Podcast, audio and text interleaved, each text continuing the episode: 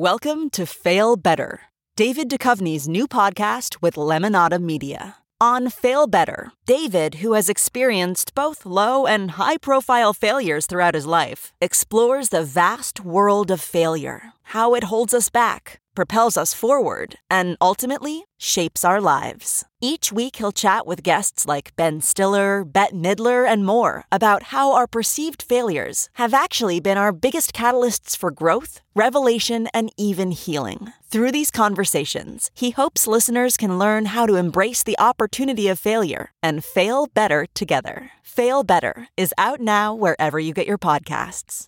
CarMax is putting peace of mind back in car shopping by putting you in the driver's seat to find a ride that's right for you. Because at CarMax, we believe you shouldn't just settle for a car, you should love your car. That's why every car we sell is CarMax certified quality so you can be sure with upfront pricing that's the same for every customer. So don't settle. Find love at first drive and start shopping now at CarMax.com. CarMax, the way car buying should be.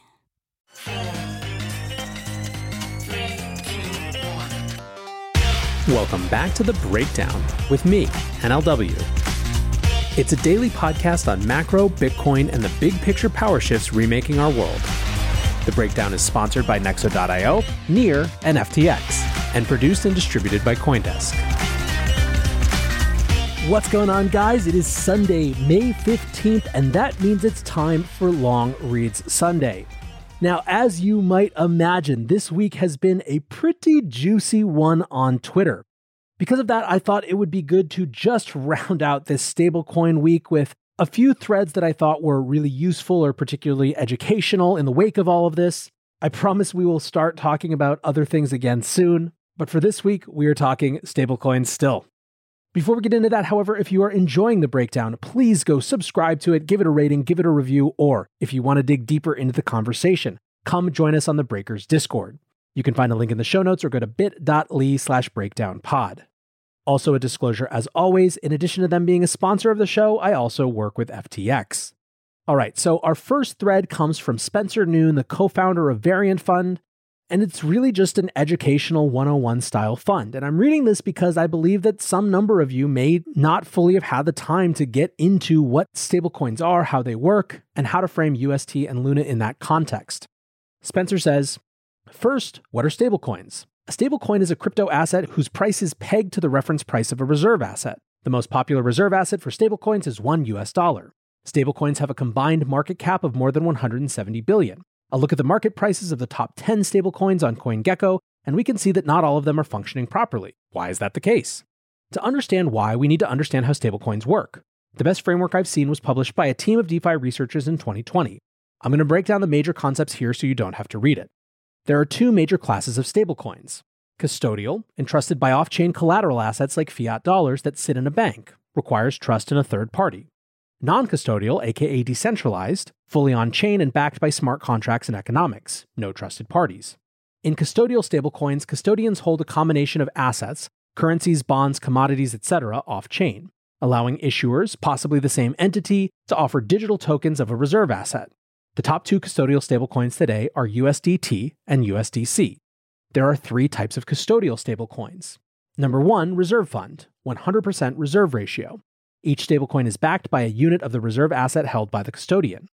Number two, fractional reserve fund. The stablecoin is backed by a mix of both reserve assets and other capital assets. And finally, number three, central bank digital currency, a digital form of central bank money that is widely available to the general public. CBDCs are in their nascency as today only nine countries and territories have launched them, many of them small. Custodial stablecoins have three major risks counterparty risk, fraud, theft, government seizure, etc., censorship risk, operations blocked by regulators, etc., economic risk, off chain assets go down in value. Each can result in the stablecoin value going to zero. Next, non custodial stablecoins aim to operate without the societal institutions that custodial stablecoins rely on. They achieve this by creating an economic structure on blockchains enforced via smart contracts. TLDR, economic structure plus rational actors equals price stability. There are three types of non custodial or decentralized stablecoins Number one, exogenous collateral. The stablecoin is backed by assets that have uses outside the stablecoin system. The most prominent stablecoin in this category is DAI, which is backed by a number of crypto assets like ETH. Number two, endogenous collateral, an asset created with the purpose of being collateral for the stablecoin. Examples include Synthetix, whose token SNX collateralizes its SUSD stablecoin. Number three, implicit collateral, aka algorithmic.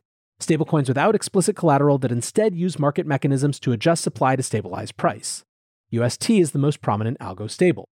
Non custodial stablecoins have five major risks collateral, value less than issuance, data feed, system can't price itself, governance, parameter failure, base layer, chain fails, smart contract, hack leads to insolvency. Each can result in the stablecoin value going to zero. Algo stablecoins like UST are especially susceptible to collateral risk because they are not explicitly backed by collateral. When there is a crisis in confidence, such as the overall crypto markets going down, it can lead to a bank run or death spiral.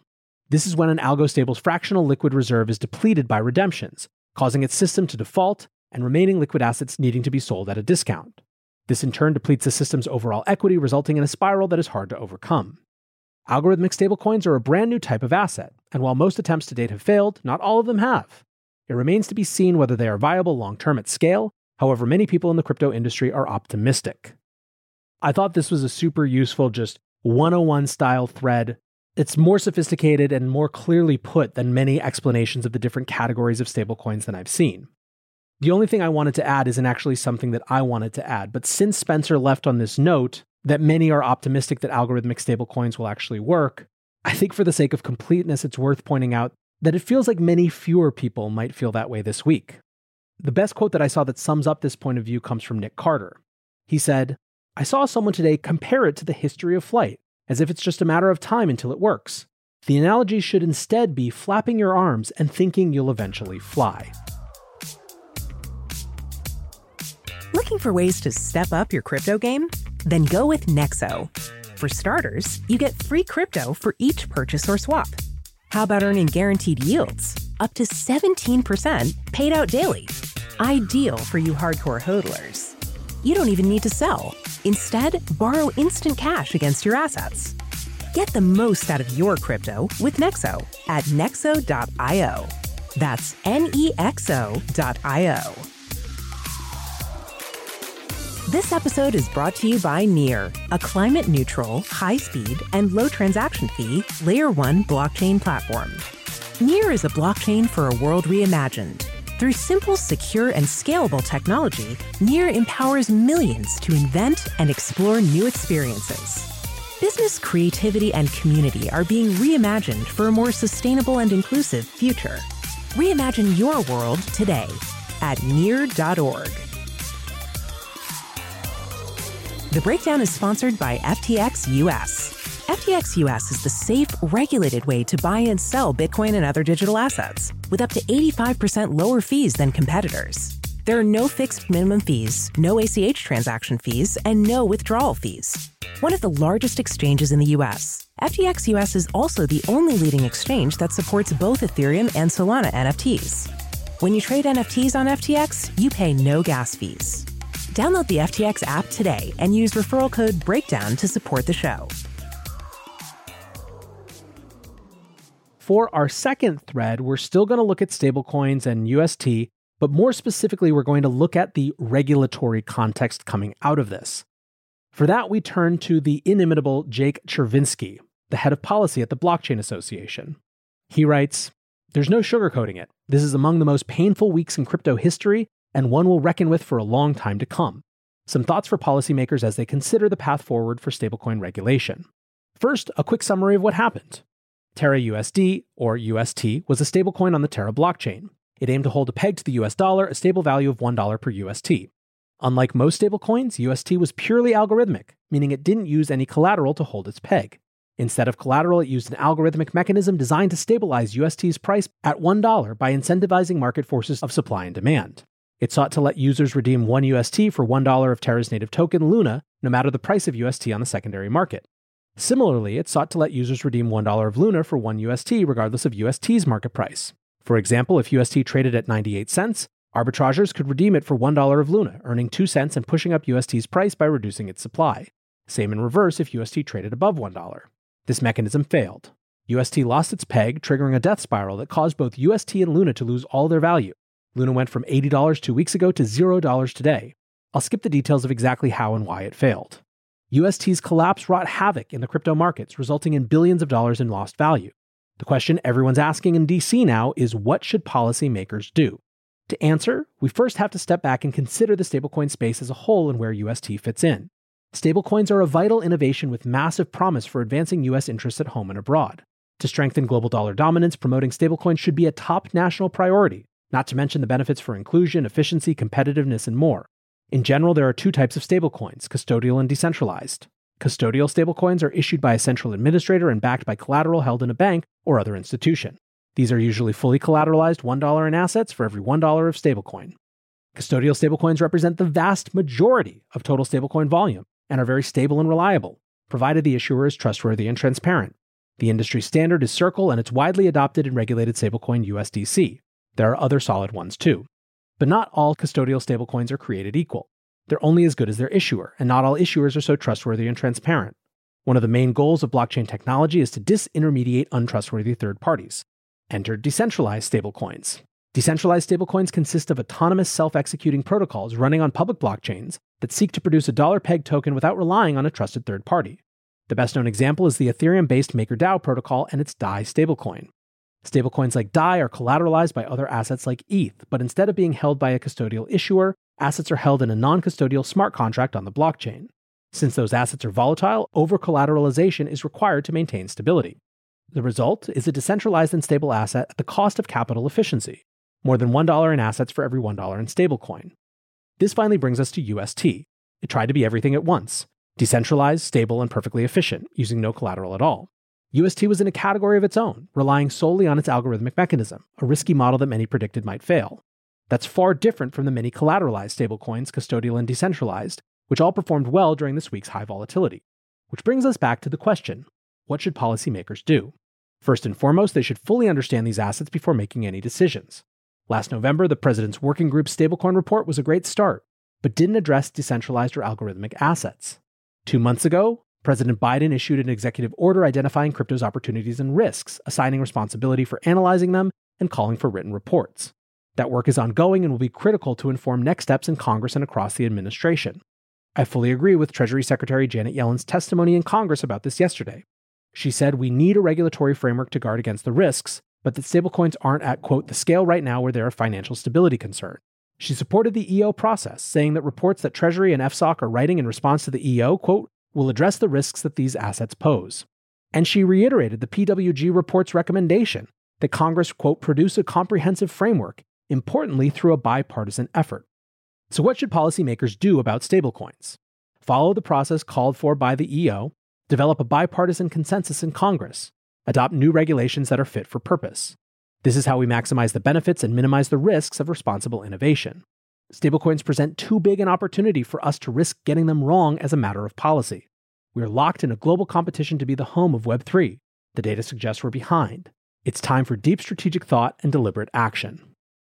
Back to NLW here just to do a quick wrap up. First of all, thanks both to Spencer and to Jake for these great threads. I think the real question when it comes to policymakers is who's going to be willing to put in the time, put aside their priors, to actually see these differences and distinctions that they're trying to draw. The hopeful thing is that there are some pretty common sense agreements around how to regulate custodial stablecoins. Put it this way I don't know anyone in this industry who wouldn't like more rather than less information about where the reserve assets of the big custodial stablecoins are held, in what instruments, how much, all of that stuff. Transparency has been increasing as a matter of course, but full attestations of reserve backing seem obvious as a part of any stablecoin legislation. Where it gets much thornier is with this whole different category. Call me an optimist, but I actually do think Congress and other elected officials, when they dig into this, are going to find that these distinctions aren't that hard to draw, even if figuring out the right rules for different categories might be a little bit more difficult. I think that that's only the case because there has been so much work done over the last year, especially in terms of educating the policymakers in Washington about this whole space. But as Jeremy Allaire put it on Friday's show, Ready or not, here it comes. This has moved from urgent to urgent, urgent. For now, I want to say thanks again to my sponsors, Nexo.io, Near, and FTX, and thanks to you guys for listening. Until tomorrow, be safe and take care of each other. Peace. Hey, Breakdown listeners, come join Coindesk's Consensus 2022, the festival for the decentralized world, this June 9th through the 12th in Austin, Texas. This is the only festival showcasing and celebrating all sides of blockchain, crypto ecosystems, Web3, and the metaverse, and is designed for crypto newbies, investors, entrepreneurs, developers, and creators. Don't miss speakers like Cathie Wood, SBF, CZ, Punk6529, and Joe Lubin, to name just a few. Use code BREAKDOWN to get 15% off your pass at Coindesk.com slash consensus 2022.